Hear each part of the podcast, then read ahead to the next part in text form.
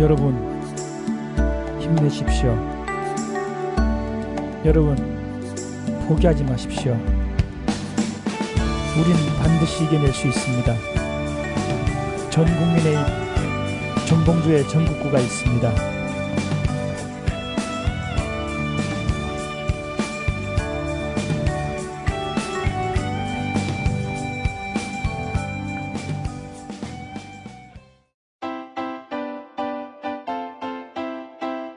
전국구 미니 콘서트가 열립니다. 부산인데요. 11월 11일 저녁 7시 30분 부산 상공회의소 대강당입니다. 자, 출연은 저하고요. 법조계 legend of 구라, 아, 구라의 전설 최강욱, 그 다음에 법조계 더듬이 이재화, 전북대 로스쿨 교수 송기춘, 여기다 한 이빨 한다면서요. 제목은 민주공화국 해산은 뭐.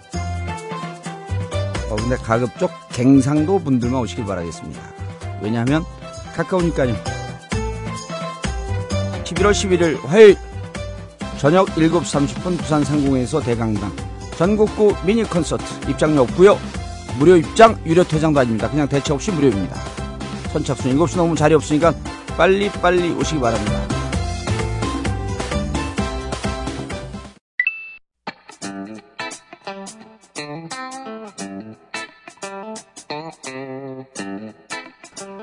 사람들이 팟캐스트 저절로 만들어주는 줄 알아요. 이런 것 같아요. 후원이 종봉주가 하면 이게 안 될 리가 있겠냐. 네. 그리고 나는 굳이 안 해도 되겠지. 네. 이런 생각을 하는 것 같아요. 그 방심. 방심. 예. 어 근데 우리가 이 제작비도 투입 투입을 하고 돈도 살짝 좀 모아갖고 스튜디오도 마련하려고 그랬는데 스튜디오 마련할 돈은커녕 제작도 못할 형편이 됐어. 전국구 자발적 유료 CMS 후원 안내입니다. 여러분의 자발적 후원을 기다리고 있습니다. PC를 사용하시는 분들은 팟빵 전국구 페이지에서 자발적 유료 배너를 클릭하세요. 스마트폰으로 청취하시는 분들은 하나은행 571-910-005-27704 하나은행 571-910-005-27704입니다. 감사합니다.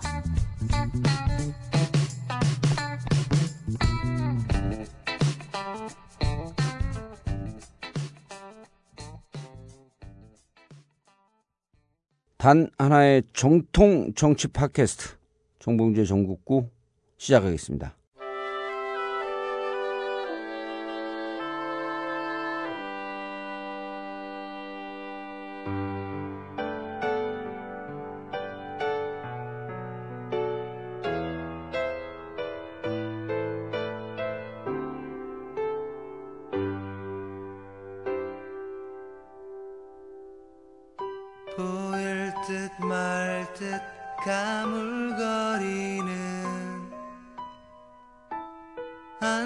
속에 쌓인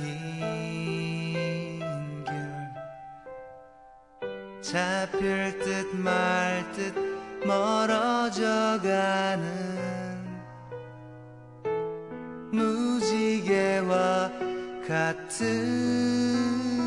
길 세월호 특별법과 정부 조직법 그리고 유병헌법 이른바 세월호 3법 협상이 오늘 저녁에 일괄 타결됐습니다. 여야는 다음 달 7일 본회의에서 이 세 법안을 처리하기로 했습니다. 세월호 참사가 일어난 지 199일 만입니다.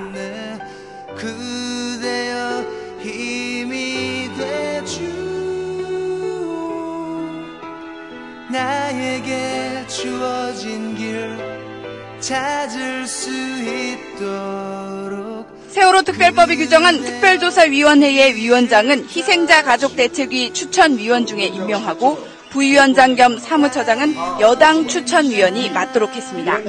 자료 요구권과 동행명령권은 물론 현장을 조사하는 실지조사권과 청문회 개최권을 부여하는 등 특별조사위의 권한을 대폭 강화했습니다. 이리로 가나 저리로 갈까 자료 또는 물건의 제시를 요구받은 자는 지체 없이 응해야 한다.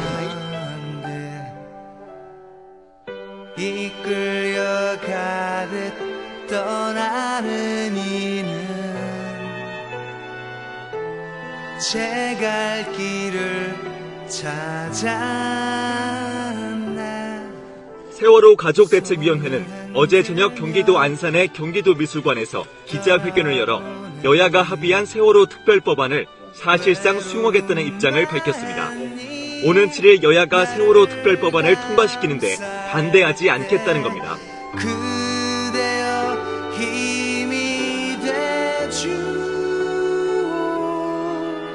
적지 않은 한계와 문제점에도 불구하고 가족 대책위는 네 차례에 걸친 양당의 지난한 합의 과정을 존중하며 길을 터주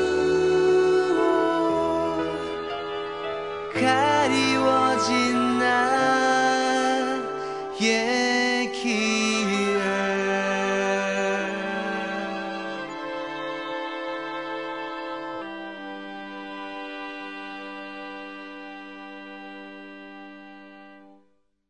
자, 오늘은 11월 3일 밤 11시 어, 긴급하게 편성된 관계로 어, 돈 버느라고 엄청 바쁜 최강욱 변호사, 그다음 하호영 기자 다 빠지고 저 혼자 솔로로 진행합니다.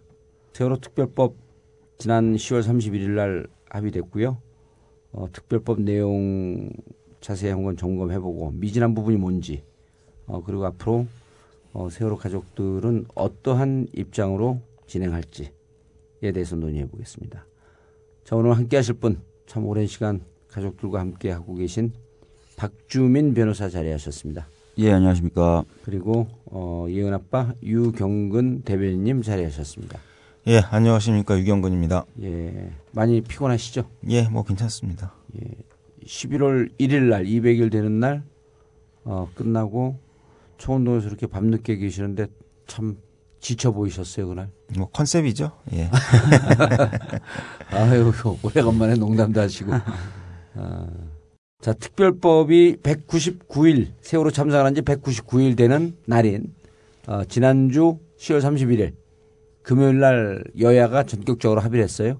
17개 항의 어, 합의 내용이 있는데, 구체적으로 많이 그 보도가 되긴 했지만, 그래도 좀 더 자세하게 핵심적 내용이 뭔지, 예. 그래서 가족들이 이제까지 요구하고 국민들과 함께 싸워오면서 얻어낸 부분이 무엇이고 그럼에도 불구하고 미진한 부분이 뭔지 아, 두 개로 좀 두 가지로 좀 나눠 갖고 좀 정리를 해보도록 하겠습니다.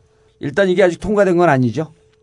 여야가 합의했고 11월 7일 날 본회의에서 예, 통과가 그때 돼야 통과할 예정으로 예. 돼 있습니다. 문구를 살짝 바꾸면서 비틀어 버릴 가능성도 여전히 남아 있는 거죠. 예. 못된 짓 하는 거에 선수들이니까. 예. 뭐 이번에 합의안에서도 사실 그런 게 좀 있습니다. 아, 기존에 합의안에. 어, 저희한테 이야기했던 거하고 좀 다른 내용이 합의안에 들어가 있는 것도 있고요. 어, 그래서- 그럼 10월 31일 합의될 때 가족들은 알고 있었나요? 음, 그러니까 전, 전 전반적인 내용들은 사전에 좀 저희한테 얘기를 해주셨는데 교감이 있었고. 예, 예. 뭐 그런데 그중에 뭐 일부 내용은 그 저희하고 교감을 했던 내용과 좀 다른 내용이 들어간 것도 있죠. 아, 그러니까 언제든지 이게 살짝 살짝 비틀어갖고 문구 몇 개 비틀면서 내용 전체가 틀어지는 경우도 있잖아요. 그렇죠. 예. 예. 일단 특별법 내용 한번 좀 전체적으로 점검을 좀 해보시죠. 가족들이 아, 열심히 노력해서 결과가 그나마 가족들의 요구에 좀 부응한 부분 그런 게 어떤 내용이 있는지 일단 세월호 참사 특별조사위원회 구성하기로 했죠. 예, 맞습니다. 예, 그거는 지난번에 얘기 나왔듯이 17명으로 구성을 하되 여야가 각 5명씩 추천하고 예. 그러니까 국회에서 총 10명이 선출해 내는 거죠. 예. 그리고 대법원장이 2명 추천하고 예. 그다음 대한변호사협회 회장이 2명.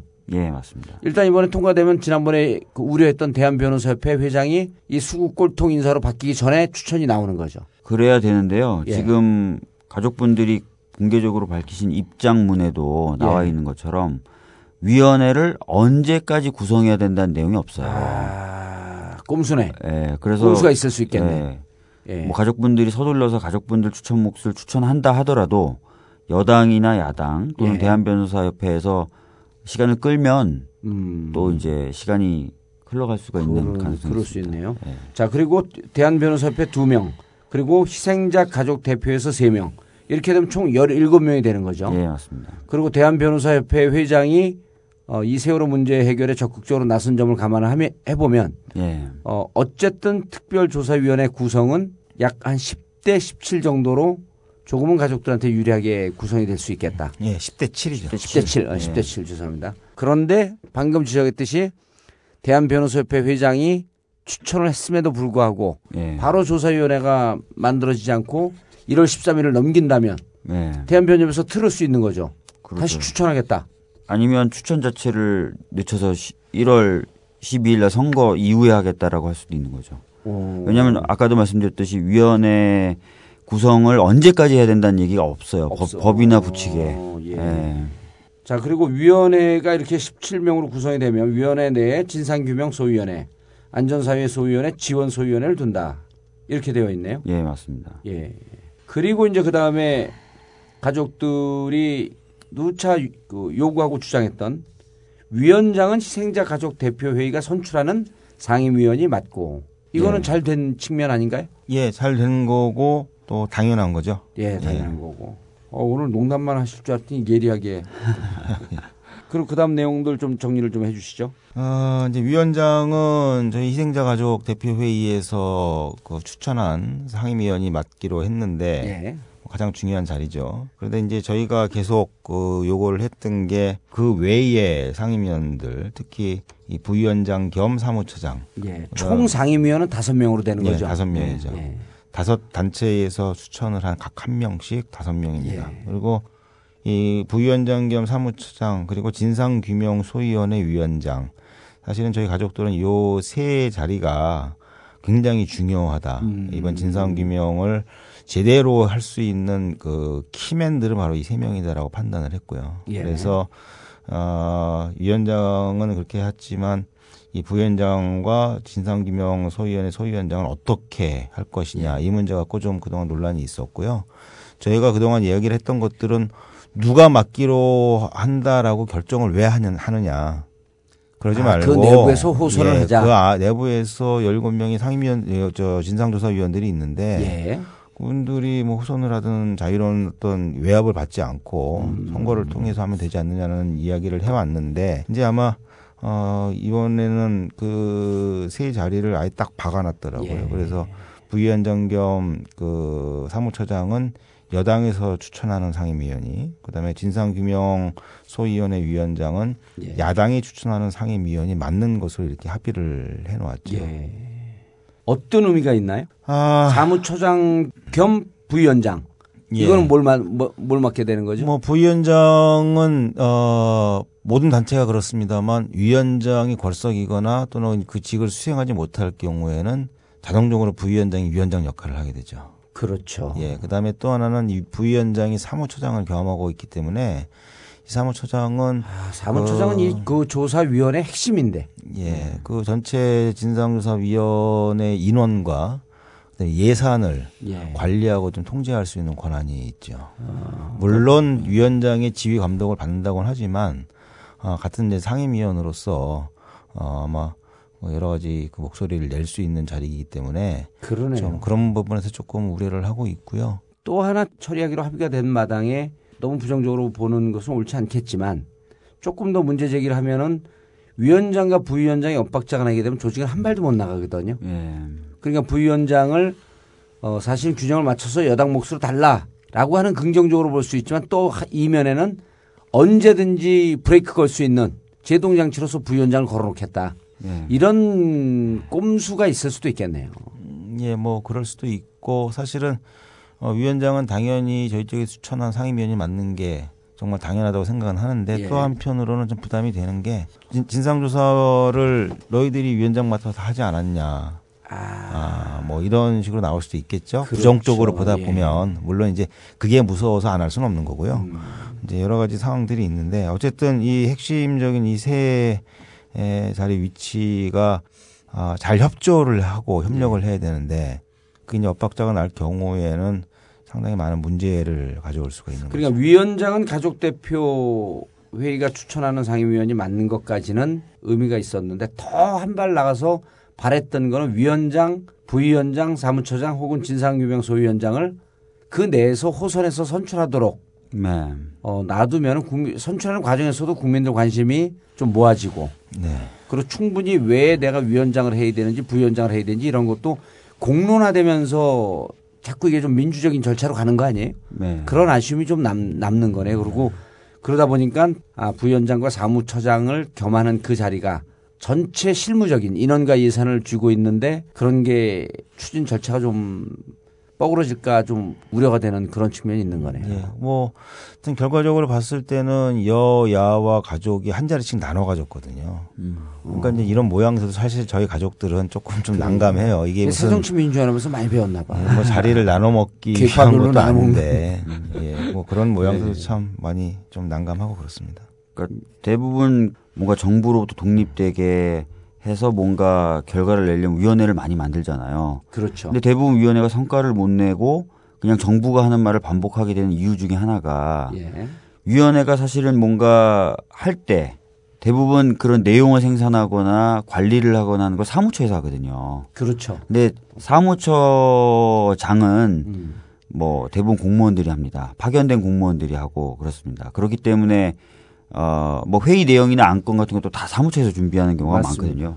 그러니까 어 여당이 이제 재밌는 게 무조건 이 부위원장 겸 사무처장 무조건 해야 되겠다는 거예요. 어. 그냥 상식적으로 일반 시민분들이 생각했을 땐 진상규명 차라리 소위원장이 낫지 않나라고 정부 입장에서 생각 맡겠다고 하- 나서지 않는 게 좀 이상하다고 생각하실 수도 있는데 새누리당은 굉장히 이제 경험이 많은 거죠. 그래서 어, 이 사무처장을 무조건 해야 되겠다는 거예요. 처음부터 끝까지. 그러니까 이전에 어떤 여러 정부위원회가 이제 무력화됐던 모습들을 다 봐왔던 거고 그런 노림수가 좀 있는 것 같습니다. 예.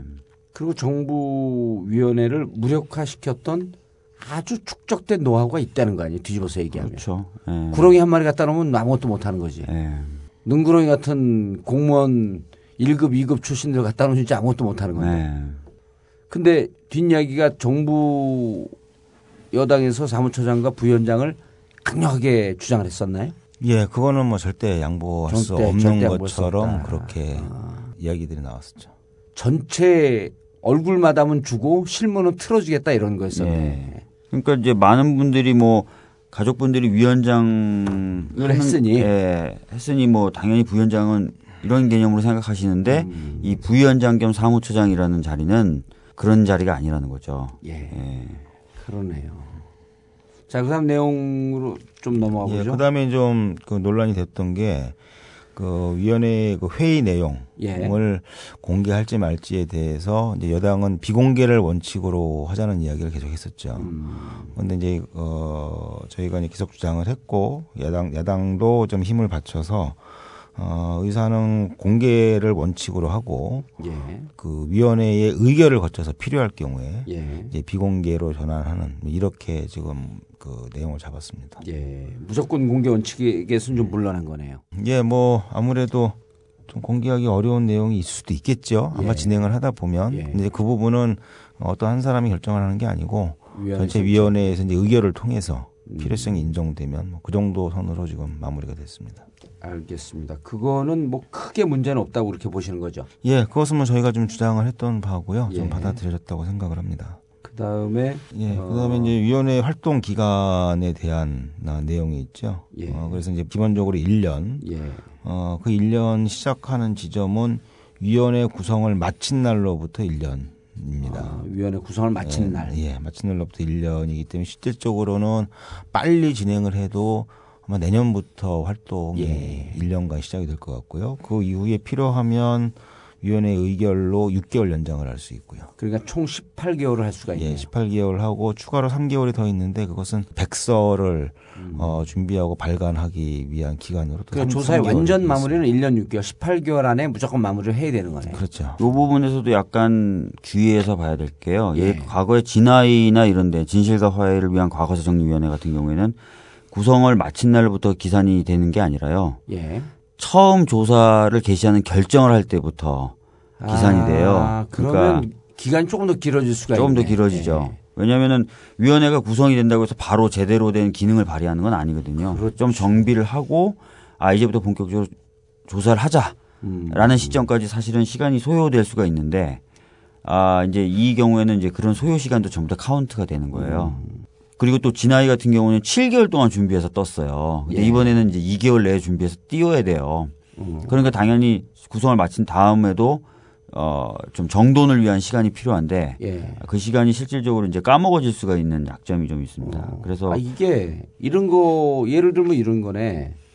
우리가 이제 어디 상가 임대를 하잖아요. 그러면은 마지막 잔금을 줄 때부터 인테리어 공사를 시작을 해요. 네. 그때 영업을 못 하잖아요. 인테리어 공사 를 한단 말이에요. 그게 한, 한 달쯤 걸리거든요. 네. 집주인이 좋은, 좋은 사람들은 인테리어 공사 끝나서 영업을 시작하는 날서부터 임대료를 계산하는 집들이 있어요. 아주 드문, 드문긴 한데. 네. 근데 원칙적으로는 사실은 이렇게 해줘야 되는 거거든. 장사를 네. 시작하는 날서부터 임대료 책정해줘야 되는데 이거하고 똑같은 케이스네. 조사위원회 구성하고 조사위원회 활동도 안 했는데 이게 임대료 받기 시작하는 거야, 그날부터. 네. 그게 조사위원회 꾸려지고 자 이렇게 이렇게 하자 하면서 몇 차례 회의를 할 거 아니에요. 그렇죠. 자 그리고 이렇게 회의 해갖고 전체 기획을 잡고 여기서부터 조사가 들어간다. 스타트 딱 해놓고 그때부터 이게 기간을 산정하는 게 아니라 이런 이런 거네. 그러니까 어떻게든지 기간을 좀 줄이려고 했고 정부 여당은 네. 가족들은 실질적 조사가 될 수 있도록 충분한 준비 기간을 가지면서 가자.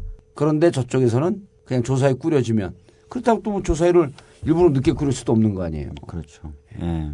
그래서 이제 뭐 나중에 또 자세히 말씀을 드리겠습니다만 그래서 저희가 지금 준비하고 있는 민간 조사위원회 역할이 예. 그래서 좀 중요하지 않는가 생각을 합니다. 이제 예. 본격적으로 진상조사위원회가 활동을 시작하기 전에 이미 그 민간 조사위원회에서는 많은 준비를 해놓고 있어야죠. 예. 네, 그리고 이제 그 부- 내용들을 토스를 해서 그러니까 바로 좀 활동이 되도록 해야 될 것 같습니다. 그 이렇게 큰 사고로다 보면은 1년 6개월이 그렇게 여유 있는 시간은 아니잖아요.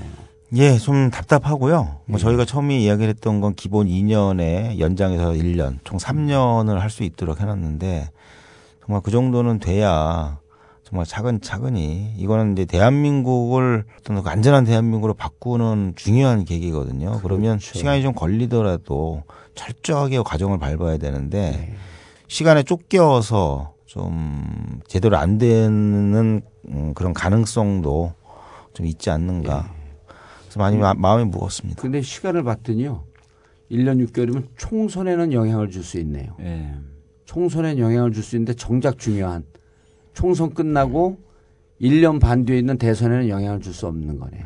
그러니까 이쪽에서 가족들이 사실 그런 걸 노리고 뭐 2년, 1년 이런 얘기를 하지는 않- 않았을 거 아니에요. 아니에요. 그럼요. 네. 그런 근데 건 저쪽에서는 철저하게 계산해서 총선은 어쩔 수 없이 피해갈 수 없다고 할지라도 대선까지는 영향을 줄 수 없겠다라고 하는 것 때문에 강력하게 1년 6개월을 고- 고집한 것 같네요.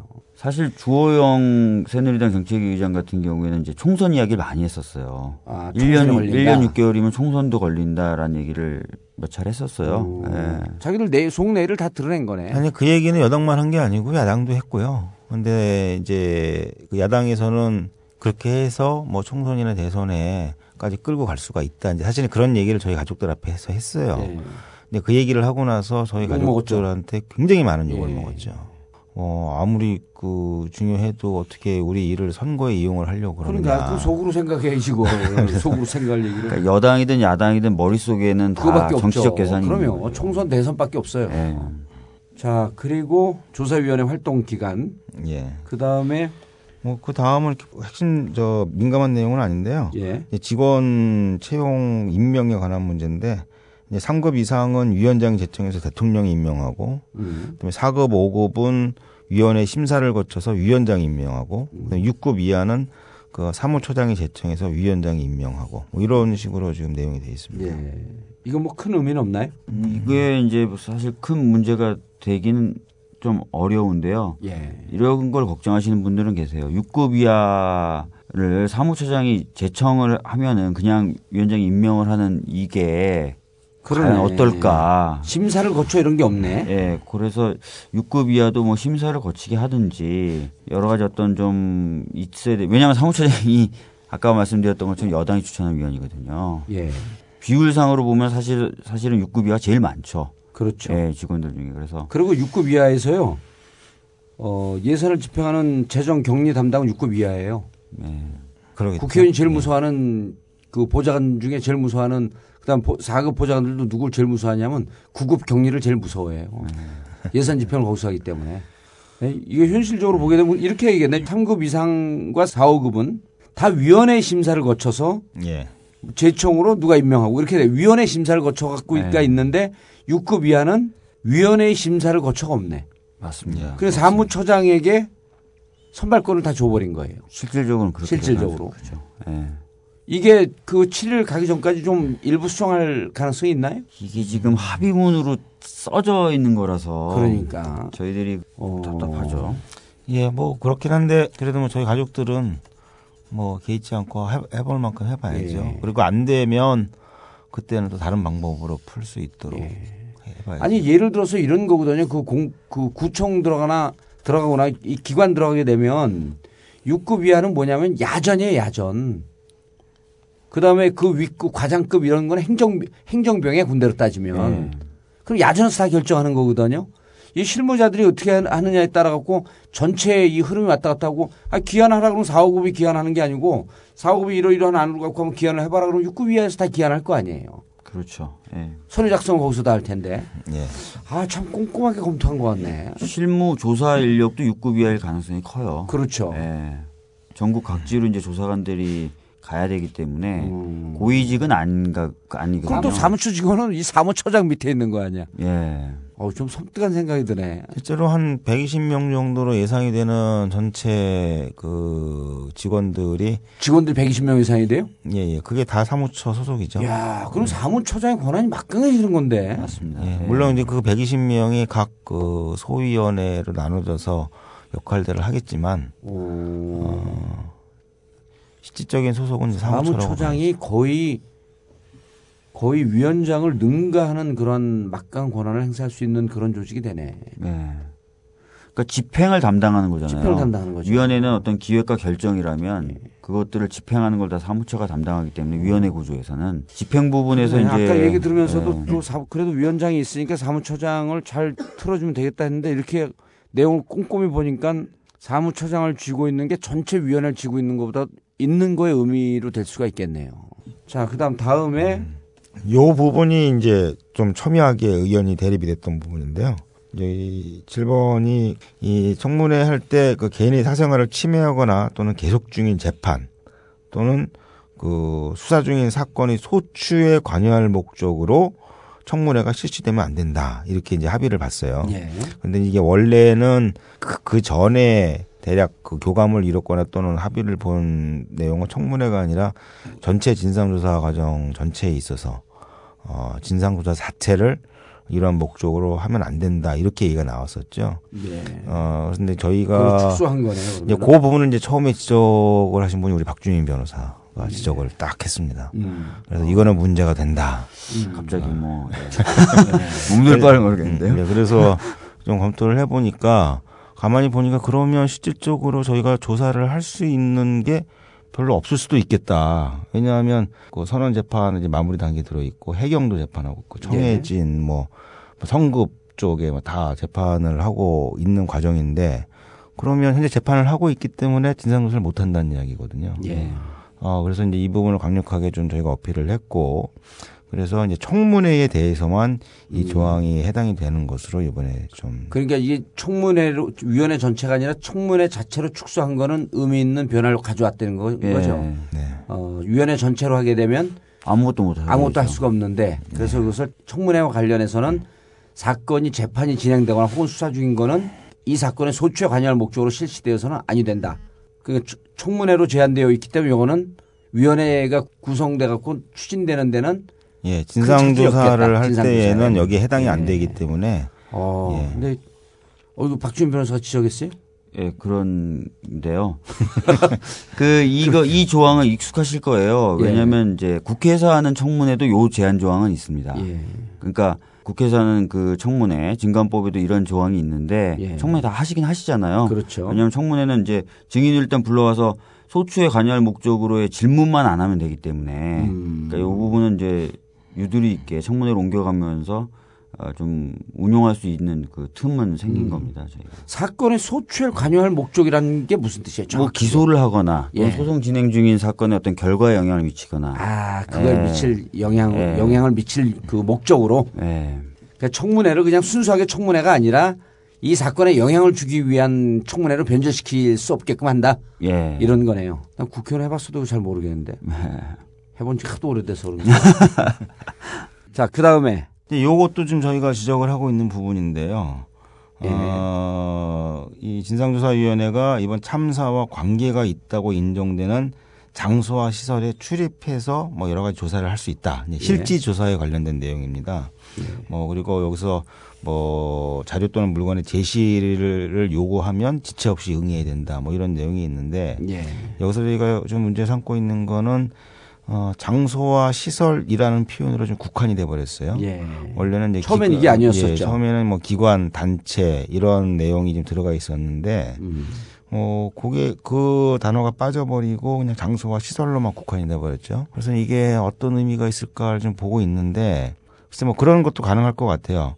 원래 이 장소에 있던 기관을 가서 조사를 해야 되는데 그 이사를 가버렸어요. 음. 장소가 바뀌면 그럴 경우에 또 어떻게 해석을 하고 대응을 할 거냐 뭐 이런 문제도 좀 예상이 되고 뭐 저도 이제 뭐 들은 얘기입니다만 뭐 그래서 좀 애매한 부분이 있다고 그러더라고요. 그래서 네. 뭐이 부분을 해석하는 그 입장에 따라서 얼마든지 예. 반박이 가능한 그런 아니 가능성이 이거는 있다. 보기에 전 듣자마자 이거는 딱 문제가 있다고 느껴지는 게 네. 위원회는 세월호 참사와 관계가 있다고 인정되는 장소와 시설 네. 이렇게 되면 책임의 그 귀책 사유에 대한 그 중요도가 사라지죠. 네. 원래 요구했던 기관과 단체라고 한다면 예를 들어 그 해경 네. 혹은 무슨 경찰청 그다음 진도 VTS 이런 기관과 단체가 되는 거 아니에요. 그렇죠. 그걸 찍고 거기에 대한 요구 자료 요구나 조사를 하게 되면 이 사람들 귀책 사유가 자기들이 있고 자기들을 지- 명시하고 지적하고 왔기 때문에 피해 나가기가 어려운데 VTS가 있는 장소에 들어가서 VTS가 있는 시설에 들어가서 그 적극적으로 지적하지 않았기 때문에 어, 그 우리 책임 아닙니다 하면서 자료 요청이나 실질 조사에 적극적으로 응하지 않으면서 빠져나갈 수 있는 여지가 있는 거죠 그렇게 되면 네. 기관이나 단체라고 하면은 못 빠져나가죠 그거는 훨씬 저희가 이제 쳐들어갈 수 있는 예. 그 조사로 들어갈 수 있는 폭이 넓어지는데요. 예. 장소와 시설이라는 건 사실상 어감상 또 단어의 의미상 물질적인 실체를 갖고 있는 것처럼 느껴지잖아요. 그렇죠. 예, 그렇기 때문에 이제 이 부분에 대한 해석을 두고 계속해서 다툴 음. 가능성이 있다라고 보고 있는 거죠. 책임의 주체가 완전히 좀 틀려지는 것 같은데 이게 조사가 들어갈 때 기관과 단체와 장소와 시설은 근데 지금 장소와 시설로 결정이 난 거죠. 예. 기관이나 단체에 대한 책임성 문제 때문에 이걸 빠져나가고 싶어 했던 것 같네. 그렇겠죠. 예. 다음에 좀 그 중요한 게 특검 후보군을 바로 넘어가나요? 아니요 그, 그 안에 또 문제가 있나요? 예, 요 아홉 번째는 제가 얘기하기엔 조금 어려운 부분이에요. 이 뭐 부분이 이제 이 부분이 뭐냐면 이제 자료 제출을 하라고 이제 한단 말이에요. 예. 그러면 이제 이 조항의 의미를 보면은 이제 뭐 공무상 비밀이다 예. 또는 업무상 비밀이다 이렇게 하면서 거부할 수 있다라는 얘기가 됩니다. 예. 근데 이거는 이제 과거에 이제 진상조사를 했던 진화위법이나 이런 데도 이 조항은 있었어요. 예. 근데 다만 진화위법에는 이렇게 이런 사유를 들어서 거부할 경우에는요. 예. 자료를 이제 내놓지는 않더라도 보게는 해달라고 할 열람. 수 있었어요. 예, 열람. 예. 근데 거부할 수 있다는 내용만 있고요. 진화위법에 이 조항을 갖고 오면서 음. 거부할 경우에 열람은 할 수 있다라는 그 부분에 대한 언급이 없어요 지금. 음. 아, 그러다 보니까 이제 어 과거에 이제 진화위법에 비하면은 이 조사 권한이 후퇴한 거다. 후퇴한 거 아니냐라는 얘기를 좀 할 수 있다는 것이죠. 예. 예. 그리고 이제 뒷부분 청문회에서 증언 거부 사유로도 예. 국회에서의 증언 감정에 관한 법률 3조하고 4조를 준용하는데요. 예. 4조는 사실 뭐 저희도 큰 이, 이는 없어요. 예. 근데 3조에서 또 이제 업무상 비밀에 관련된 조항, 형사소송법 조항을 갖고 옵니다. 음. 그렇게 되면은 증언을 할 때 이제 이건 업무상 비밀에 해당하는데 이렇게 얘기하면서 증언 안 할 수가 있다는 거죠. 구항을 정리하면 이런 거네요.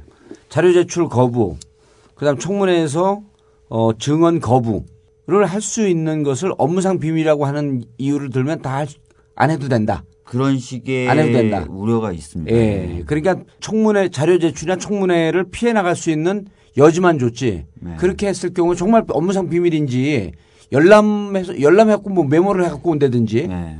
이렇게 해줄 수 있는 여지를 좀 줘야 되는데 업무상 비밀이라는 것 때문에 모든 자료를 가릴 수 있는 여지를 너무 크게 줬다. 여지를 준 거죠. 예. 이것은 진화입법이라고 하는 전 바로 전에. 있었던 예. 진상조사에 관련된 위원회보다도 못한 음. 내용이다라는 말씀을 드릴 수 있을 것 같아요. 어, 꼼꼼히 살펴보니까 문제 있는 조항들이 너무 많네요. 그렇게 되면.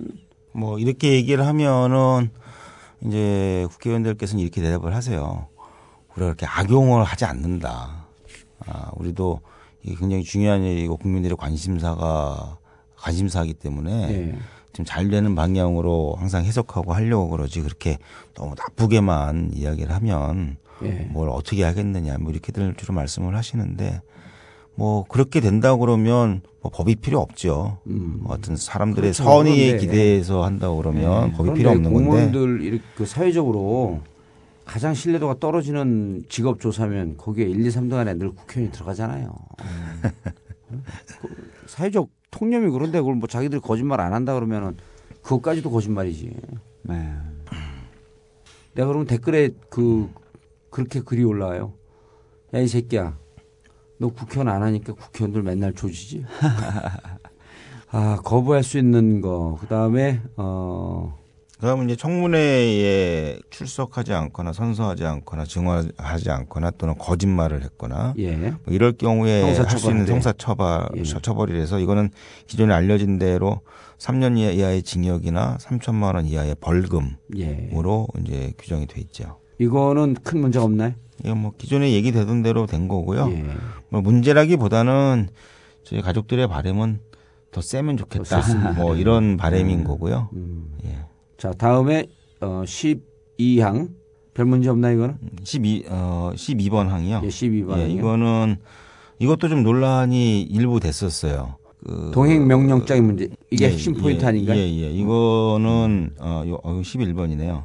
예, 예. 이거는 동행 명령을 할 수 있는 권한이 이 진상조사위원회에 주어졌습니다. 예. 이제 수사권과 기소권이 없는 대신 동행 명령권까지 예, 줬다. 뭐 이렇게 얘기들을 하시는데 어쨌든 동행 명령권이 있고요. 이를 위반하는 경우 천만 원 이하의 예. 과태료를 부과한다. 예. 이게 좀 약화되는 거 아닌가요? 네, 맞아요. 기존에는 3천만 원 이하의 과태료로 이야기가 됐었고 예. 그다음에 여야가 그 부분을 이제 합의가 된 것으로 저희한테는 전달이 됐었죠.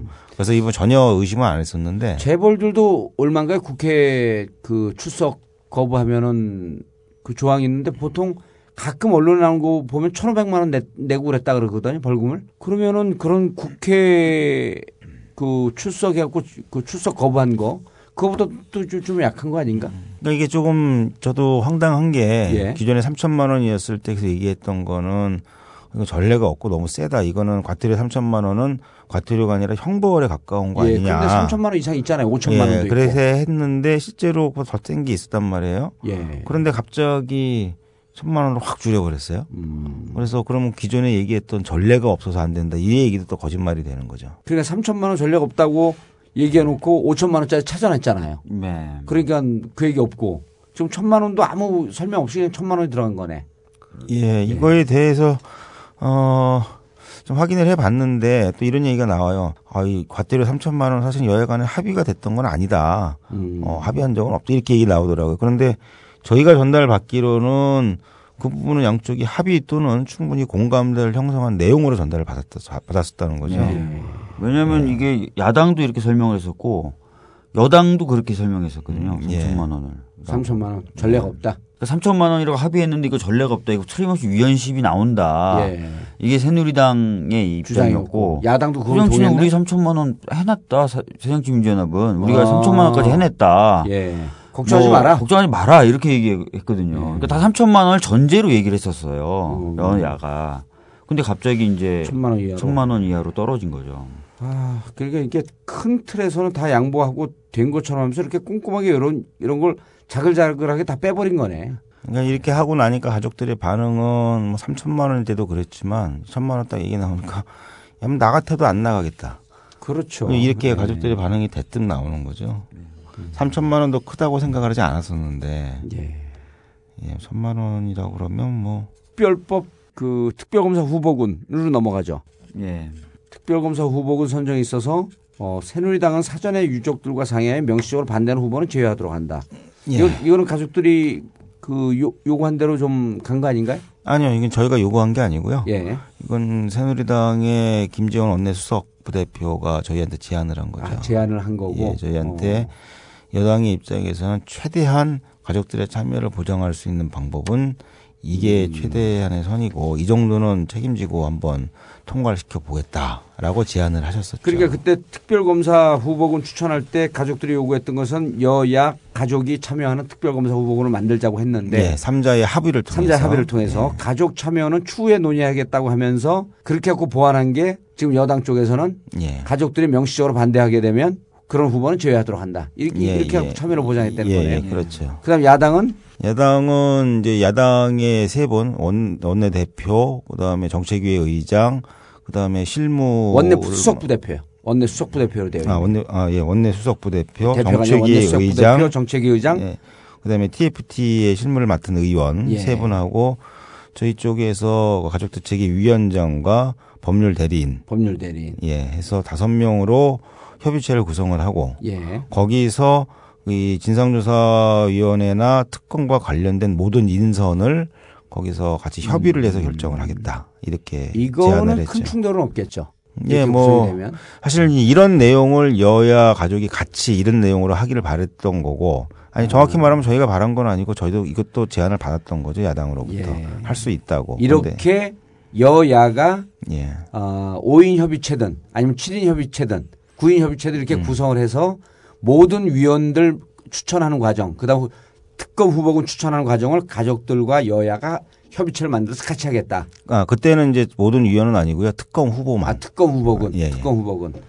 그래 그랬었는데 그건 그게 이제 그리고 야당이 이 정도는 예. 박영선 대표가 들어가면서 이 정도는 충분히 따낼 수 있을 테니까 걱정하지 말라고 하면서 2차 합의 들어갈 때 그걸 예, 빼버렸던 거죠. 예, 3차 합의. 아, 3차 합의 삼차 때. 합의 때 예. 했는데 바로 그 얘기 들은 다음 날 그게 완전히 다 어그러져 음. 버렸고 그것 때문에 저희가 많이 분노를 했었고요. 예. 근데 이제 그런 형식을 여당을 빼고 야당과 가족들만 하겠다는 이야기고요. 예. 여당 역시 야당과 같이 하는 것은 어, 안 되고 명시적으로 반대하는 어, 후보는 예, 제외하도록 예. 한다. 요거는 한50% 정도 받아들여진 거를 이렇게 보면 되겠네요.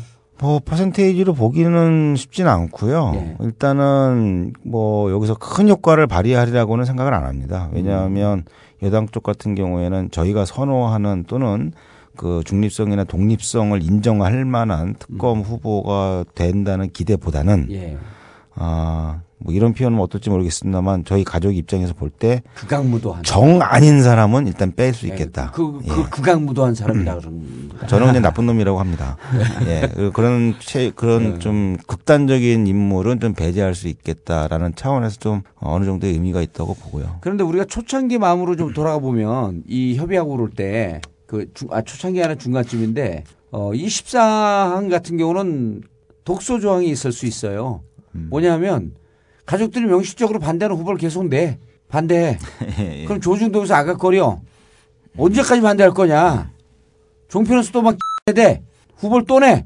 가족들이 또 반대해. 또 내. 또 반대해. 이러면서 시한도 없는 거 아니에요, 이게. 그냥 그 질문을 오늘도 여러 차례 많이 받았어요 여기저기서. 아, 가- 그랬어요? 예, 그러니까 저희 제가 어, 오늘 내가 오- 훌륭한 질문을 했구나. 제가 오늘 오기 전에 뭐 안산에서 오늘부터 예. 시작하는 그 인문학 아카데미가 있는데 거기서 이제 제가 그 강의를 한 이후에 이 똑같은 질문을 또 시민들이 하시더라고요. 그리고 그럴 경우 어떻게 되느냐 그래서 음. 아, 그 일반 시민 수준의 질문을 한 거네, 나도. 아니 그 일반 시민이 수준이 높은 거죠. 예. 감사합니다. 그래서 근데 거기에 대해서 제가 답을 뭐라고 그랬냐면 예. 그럴 경우에 어떻게 되는지 알려주시면 그대로 하겠습니다. 라고 제가 답을 했어요. 그러니까 사실 사실 답이 없다는 얘기죠. 음. 답이 없는 거죠. 예, 예. 네, 그리고 맞습니다. 사실은 이 부분을 김재원 원내 수석 부대표와도 이야기를 했었습니다. 예. 터놓고 얘기를 했었어요. 만일에 우리가 동의할 수 있는 후보를 계속 내면 어떡할 거냐. 우리는 계속 반대해야 되는데 음. 그러면 결국 나중에 그 부담 우리 가족이 지는 거 아닙니까? 라고 터놓고 얘기를 했었고요. 거기에 대해서 이제 답은 그렇게 하셨죠. 어, 아무리 여당이 못 믿어도 예. 이 일을 반드시 해내, 해야 되는데 그렇게까지 우리가 하겠느냐. 그 부분은 좀 우리 좀 믿어주면 안 되겠느냐. 아, 아무리 못 믿어도 그 정도까지는 아니다. 그건 좀 믿어달라. 이렇게 말씀을 하셨죠. 자, 그리고 전체적으로 보게 되면 그 가족들의 뜻이 반영된 부분도 있고 미진한 네. 부분도 있고 그런데 이 부분에 대해서 이제는 12월 11월 2일 날 가족 총회가 있었죠. 네. 가족 총회에서는 어떻게 결론이 났나요? 예, 저희들은 어 받아들인다 안 받아들인다 이런 표현은 안 썼죠. 쓸 수가 없지요. 예. 우선 왜 그러냐면 이 내용을 저희 가족들한테 드렸을 때 여기에 찬성을 할 수 있는 분 한 분도 없습니다. 뭐 봐도 그냥 미흡하니까요. 예. 그리고 저- 우리가 생각했던 거하고는 너무나 거리가 머니까 이 내용을 좋으냐 싫으냐 물어봤을 때 좋다고 하실 분은 한 분도 없어요. 그러면 그렇다고 가족총회에서는 찬반 투표는 안 했나요? 예, 안 했습니다. 어, 어, 그거는 뭐, 저, 지금 상황에서는 별로 의미가 없고요. 예. 만일에 가족들이 찬성을 한다고 그랬을 때 그렇게 나오지도 않겠지만 찬성을 한다고 그랬을 때 과연 이 내용이 좋아서 찬성을 한 거냐. 그건 아니거든요. 음. 그 다음에 반대를 한다고 그랬을 때 당연히 반대가 많이 나올 거예요. 그런데 그렇다고 반대를 거 때? 그 다음에 그럼 뭘 할 거냐라는 거예요. 반대라고 하는 것은 결국 이렇게 합의된 특별법을 반대한다는 건데 그럼 특별법에 따라 진상조사위원회가 꾸려지고 우리가 해야 될 몫이 있는데 반대하면서 참여할 수는 없잖아요. 그렇죠. 예. 그러니까 찬성과 반대는 지금 상황에서는 의미가 없다고 우리 가족들은 판단을 한 거고요. 수용 불수용이라는 표현도 쓸 수가 없는 거네. 이제 뭐그 표현을 어제 좀 쓰긴 썼습니다만 기자회견을 할때 예, 뭐라고 표현을 했어요? 제가 수 저희 가족들이 수용을 한 것은 이 합의안을 수용을 한 게 아니고요. 어, 현재 특별법이 빨리 통과가 되어서 진상규명 활동을 시작을 해야 되는 현실을 예. 저희들은 수용을 했다고 말씀을 드렸어요.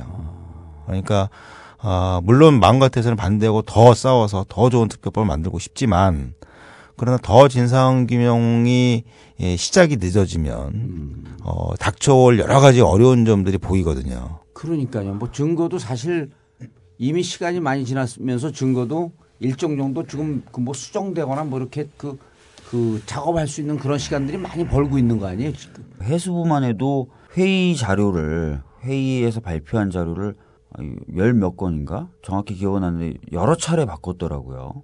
그래서 음.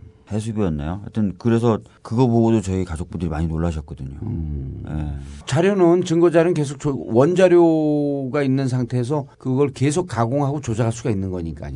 네. 그리고 원자료 다 내놓으면 놓으면요 어떤 전문가를 수십 명을 들이대도 다 못 봐요. 가공해내고 그런 건 그 정리된 거를 이렇게 좀 봐줘야 되는데 정리는 얼마든지 할 수 있는 거 아니에요. 심지어는 공무원들 그 예- 장관들 어리버리한 사람들 오면 결제 받아놓고 중간에 사이 사이에 서류 끼워놓는다 그러잖아요. 결제 네. 갖고 나오면서. 그래서 이제 저희 가족들이 판단을 한 것은 이러한 이제 현실적인 문제가 예. 있, 기 때문에 이러한 현실을 수용을 하는 거고요. 현실을 수용하는 거 예. 조사 과정을 더 이상 늦출 수 없다. 예. 그것은 이제 지금은 시작을 해야 될 시점이기 예. 때문에 그래서 적어도 내년 1월 1일 저 연초에는 이 음. 하자. 활동이 시작이 돼야 합니다. 그런 상황이고요. 그러니까 아까 1월 13일 변협 변협 회장 선거 1월 12일 1월 12일인가요? 네. 그것도 무척 신경이 쓰이더라고. 어, 그런 현실 속에서 그러면 어, 현재 국회가 만드는 여야가 만드는 특별법을 좋으냐 싫으냐를 판단하기 이전에 여기 무엇을 더 보완을 해서 지금보다 조금이라도 더 어, 나은 특별법을 만들어내고 예. 그리고 이후에 특별법이 만들어져도 그 이후에 저희들이 해야 될 일이 너무나 많은 걸 알고 있거든요. 그렇죠. 조사 과정이 정작 예, 중요한 예. 거예요. 그럼 그 과정에 집중을 하면서 아까 짚었던 대로 악용을 할 경우에 자꾸 틀어질 수 있는 그런 요소들이 있지 않습니까? 예. 결국 그런 부분들을 제일 좋은 건 법적으로 뭐 시행령이나 시행 규칙에서도 정확하게 규정을 해서 못하도록 하는 게 제일 좋지만 그게 안 되더라도 그 다음에 할 수 있는 방법은 우리 가족들과 국민들의 여론 또 감시 를 통해서 그렇게 하고 싶어도 섣불리 대놓고 하지 못하도록 그 어떤 압력을 행사할 수 있는 그런 활동들 자, 그럼 앞으로 거기 집중을 해야 되겠다. 앞으로 가족들하고 국민 대책이 특히 이제 가족들은 아까 잠깐 얘기 말씀을 하셨는데 민간 조사 위원회 얘기를 하셨어요. 그리고 네. 지금도 어, 조사 위원회가 진행이 되면서 일방적으로 가는 것을 그냥 기다리는 것이 아니라 우리가 어떻게 더 잘할 수 있게끔 견제한다는 표현을 하셨는데 네. 앞으로 가족들 계획은 어떻게 되나요? 그냥 여기 조사위원회 니들 잘하고 우리가 위원회 위원들 놓으니까 잘 알아, 알아서 하겠지 이러- 이러고 그냥 기다리고 있을 수만 없는 거 아니에요? 어, 당연히 그럴 수 없고요. 아, 저희가 그잘 아, 시는 분들은 아시겠지만 이제 가족대책위원회가 꾸려지고 그다음에 저희 자체 내에 진상 규명 분과가 따로 있습니다. 예. 거기서 우리 가족들이 스스로 수집하고 알고 있는 또는 음. 가지고 있는 자료들이나 증거들을 많이 수집을 해놓고 민간조사위원회 꾸려서 예, 예. 그 와중에 이제 뭐 변호사님들이 많은 역할을 해주셨지만 뭐 잘 아시는 대로 뭐 증거 보전 신청도 여러 차례 해서 많은 음. 성과도 좀 있었고요. 그렇죠. 해왔는데 이제 지금 시점에 좀 한계에 부딪히는 게 뭐냐면 여러 가지 증거 자료나 어, 의미 있는 것들은 많이 있는데 저희 가족들이 그것을 정리를 못 해요. 그리고 그 거기에서 하찮아 보이는 좀 작아 보이는 것들도 사실 모아놓고 어떻게 해석하고 어떻게 가공하느냐에 따라서 아주 좋은 자료나 증거가 될 수 있는데 사실 저희 가족들이 그런 것까지 하긴 좀 많이 벅찬 상태였고요. 그래서 결국 전문가들의 힘이 좀 많이 필요하겠다는 판단을 했었고 또 하나는 그 해외의 이러한 참사 이 국가조사위원회를 운영을 했던 그런 사- 전례들을 보면 동시에 민간 조사위원회를 함께 운영을 하면서 견인을 해- 해나간 이런 케이스들도 좀 여러 차례 예, 있어서 봤습니다. 그래서 예. 아, 그래서 이 민간 조사단의 역할이 어떤 법적인 권한은 없지만 그래도 충분히 할 수 있는 영역들이 있구나라는 것을 좀 많이 배웠고요. 그래서 이번에 우리 가족들과 또 시민들, 전문가분들이 함께 민간조사단을 꾸려서 이 진상조사위원회를 구성하는 단계부터 저희들이 해야 될 몫을 해내고 예. 진상조사 활동이 들어가면 그동안 저희들이 해왔던 것들을 다 정리를 해서 넘겨주고 그것을 바로 조사 활동에 들어갈 수 있도록 견인을 해내고 예. 또 중간중간 과정에 좀 이상하게 흘러가는 경우들이 보이면 그걸 또 이제 못하도록 문제 제기를 하고. 음. 예, 문제 제기도 하고 뭐 제안도 하고 어, 뭐 이런 역할들을 어, 끝날 때까지 계속 해 나가야 돼. 아, 그런 계획입니다. 그러니까 지금 진상조사위원회 구성을 하고 특검 추천 등등에 대해서 여야가 합의를 해서 특별법 제정에 그 합의를 했지만 여러 가지 미진한 부분이 있으나 아, 지금 조사 활동을 더 이상 늦출 수는 없겠다.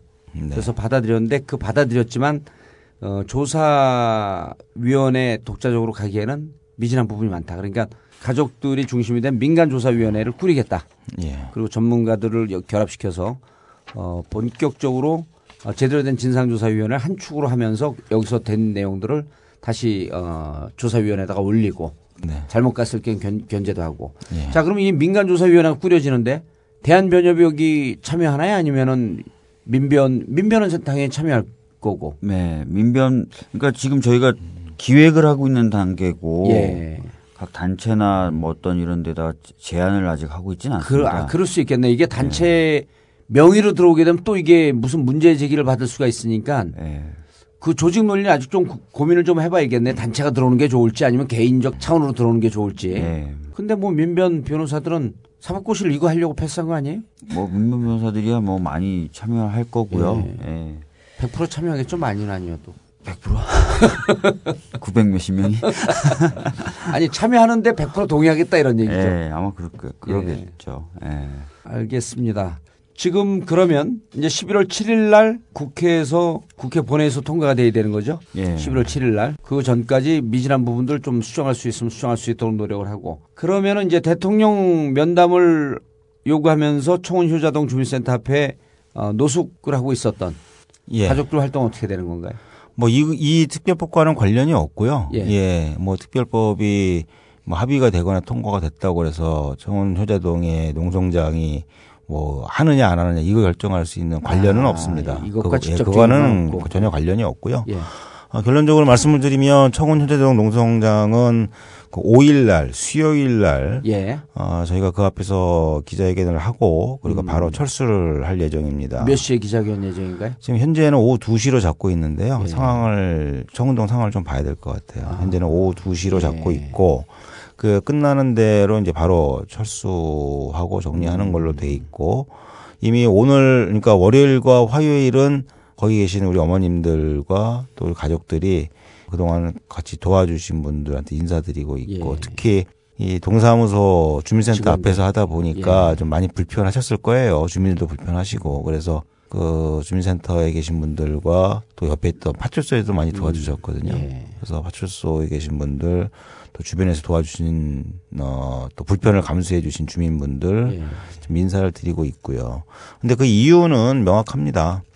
아, 사실은 지난 그 29일 날 국회 시정연설 대통령이 오셨다 가셨는데 네. 뭐 그때 잘 아시다시피 뭐 전혀 우리 저희하고 어떤 뭐 눈빛 교환도 없었죠. 그래서 굉장히 좋은 기회라고 생각을 했어요. 어떤 격식 없이 아주 예. 자연스럽게 단몇 그렇죠. 초라도 교감을 할 수 있는 자리라고 생각을 했는데 그게 안 이루어졌고 그래서 저희 가족들은 이제 이 앞으로는 더 이상 뭐 대통령을 만나달라고 우리를 만나달라고 먼저 뭐 이렇게 가서 부탁을 한다거나 읍수하거나 그러지 않겠다. 예, 그런 거는 이제 더 이상 할 필요가 없다고 생각을 하는 거고요. 어, 그런 의미에서 이게 성원효자동의 농성장은 더 유지하는 것 자체가 맞지 않다. 대통령한테 요구하는 대신에 차라리 우리들끼리 서로 만나자고 문자 보내는 게 더 효율적인 것 같아요. 그렇지 않아요, 박, 박 변호사님? 연필 깎고 계시는 박 변호사님. 연필 깎는 거 보셨어요?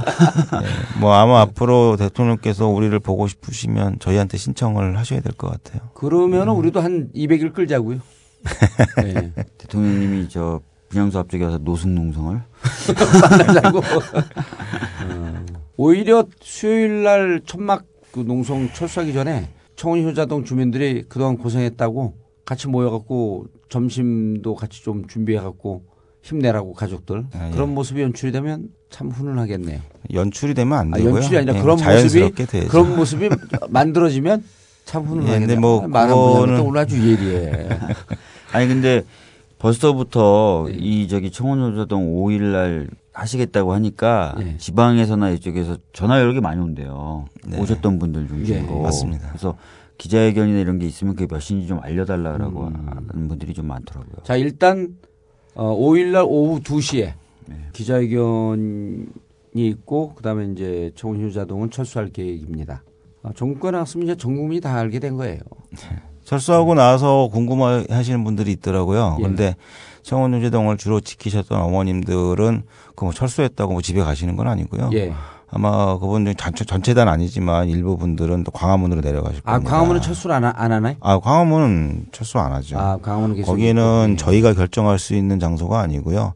이제는 시민들, 국민들이. 국민들이 아. 함께 하시는 장소이기 네. 때문에 그분들이 결정을 하시거나 동의하지 않으시면 저희가 일방적으로 결정할 수가 없는 곳이 됐죠. 저도 가서 밤 그 청운효자동 갖고 밤늦게까지 있기를 자주 있었는데 한 번도 같이 자지 못해갖고 미안해갖고 오늘 11월 3일 오늘 자려고 그러는데 또 밤 12시 약속이 생겨갖고 어 11월 4일 방송에 나가는 내일은 저녁에 가서 좀 같이 자야겠네. 하루라도 자야지 이게 좀 면피라도 하지. 예, 뭐 마지막 기회니까 한번 예. 오시면 마지막 그러면 아마 새벽에 그 오토바이 굉음 소리가 얼마나 대단한지를 예. 한번 느껴보셔야 될 것 같습니다. 아니 아침에 그 다른 새벽 조찬하고 잘 데 없어 갖고 낮잠은 몇 번 잤어요.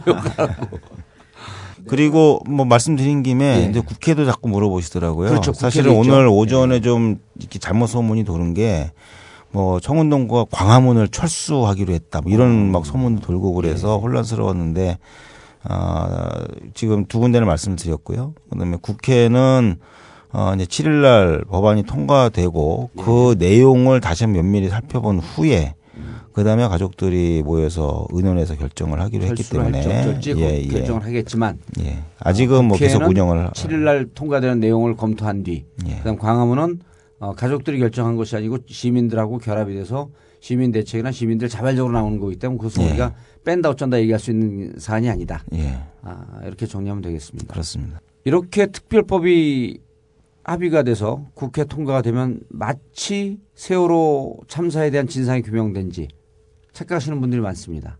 이제 시작이거든요. 이 시작을 앞두고 그 다시 이제 진상 조사가 이제 첫 발을 내딛는 거죠. 마지막으로 박주민 변호사님 말씀해 주시고 또 우리 대변인 말씀해 주시고 정리하도록 하겠습니다. 예, 사실 이 법은 뭐 법률가가 보든 아니면 그냥 가족분들이 보시든 아니면 시민들이 보, 보든 미흡한 거 사실입니다. 예. 근데 이제 아까 유경근 대변인께서도 말씀하셨지만 진상조사를 더 이상 늦출 수 없다는 현실적인 그런 어려움들을 감안한 가족분들의 수용 결단이죠. 예. 수용이라고 하기 또 표현하면 또 혼날 수도 있겠네요. 일단은 그냥 그 존중. 예.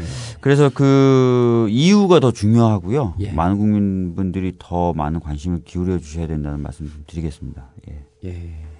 예. 어, 이은희 아빠 유경근 대변인 예. 말씀해 주시고요. 아, 오늘 그리고 어제 밤부터 나온 보도의 제목은 대부분이 예, 가족들이 사실상 수용했다. 사실상 예, 수용. 이런 이제 취지로 많이 기사 제목을 뽑았는데요. 이런 결정을 내릴 수밖에 없는 것은 어, 저희가 무슨 뭐, 무엇을 포기한다거나 양보한다는 차원이 아니고 이후의 진상 규명 과정이 훨씬 더 중요하기 때문에 음. 그리고 거기에 우리 가족들이 힘을 쏟아 부어야 하기 때문에 저희들이 이런 결정을 내리게 된 거고요. 그래서 결코 특별법이 저희 뜻에 또는 저희 생각보다 어, 못 미친다고 해서 가족들이 실망하지도 않고 또 주눅들지도 않고 포기하지도 않습니다. 오히려 이 합의안을 보면서 아 이제는 앞으로 우리가 무엇을 해야 될지가 명확하게 드러났다. 오히려 그런 판단을 하고 있고요. 그래서 이후의 활동에 또 다른 모습으로 계속 가족들은 뛰어갈 거고요. 거기에 국민 여러분들께서 뒷받침을 해주시고 필요할 경우에 끌어주시고 넘어지면 또 일으켜 주시고 그러면 반드시 진상규명은 되리라 저희들은 예. 확신을 하고 있습니다.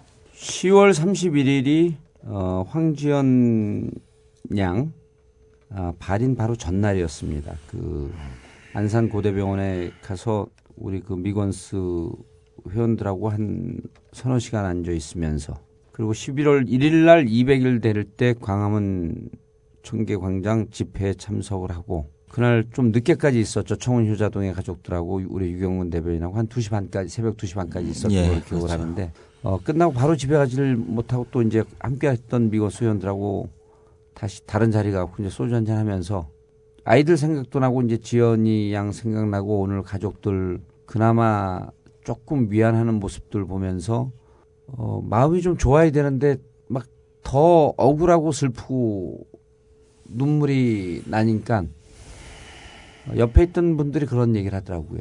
가서 가족들하고 가- 식사하고 손잡아주고 위로하는 것보다도 당신이 맡은 당신의 활동 전국구를 열심히 하는 게 정말 잘 하는 거다. 가족들을 위하는 길이다.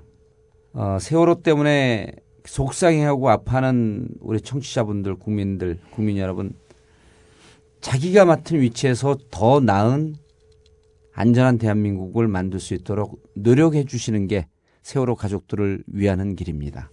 어, 예은이 아빠 유경근 대변인과 문자를 하면 유경근 대변인이 보내는 문자 마지막에는 이런 문구가 있습니다.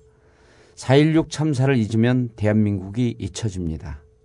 우리 자신 대한민국을 잊지 않기 위해서 4.16 참사를 잊지 않겠다는 약속을 끝까지 지켜주시길 바라면서 정봉주의 전국구 마치겠습니다.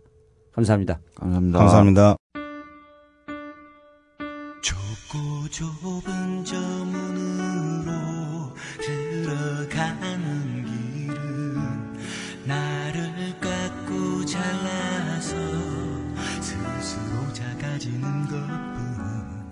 조금씩 우리 기억 속에서 잊혀져 가고 있습니다만 200일 동안 참 많은 분들이 분노했고 또 가슴 아파했습니다. 그리고 여전히 바다만 바라보고 있는 실종자 가족들은 오늘도 팽목항에 남아 있습니다.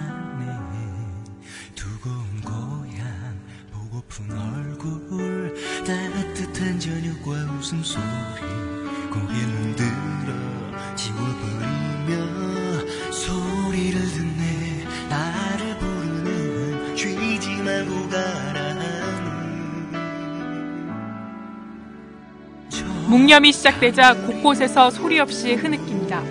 떨어지는 눈물은 닦아내도 막을 수 없습니다. 오늘 경기도 안산 합동분향소에서 열린 세월호 200일 추모식에는 유가족 200명을 포함해 500명의 시민들이 모였습니다.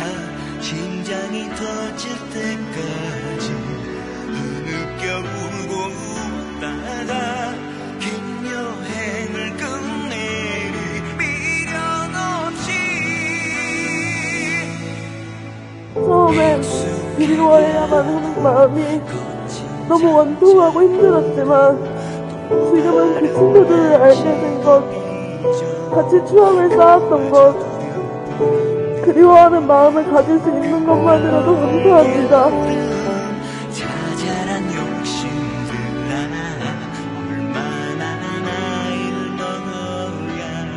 네, 그렇습니다. 아직 세월호 참사를 잊지 않고 있는 사람들이 많다는 게 증명된 하루였습니다.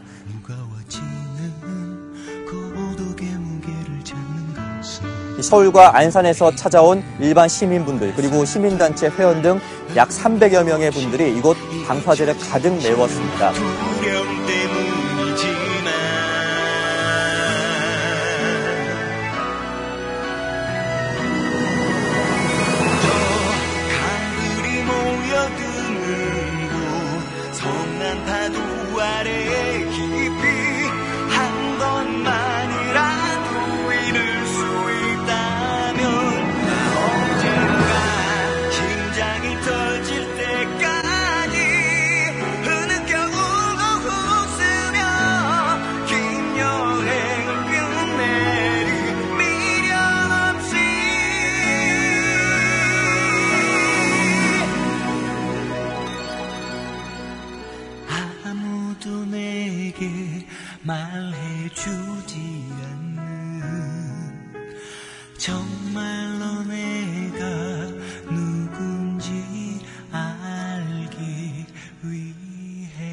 저희들이 손을 내밀 때더 많은 분들이 손잡아 주시기를 부탁드립니다. 아, 모두가 함께하면 안 되는 일이 없죠. 백지장도 맞들면 낫다고요. 지금부터는 다시 해봅시다. 힘내십시오.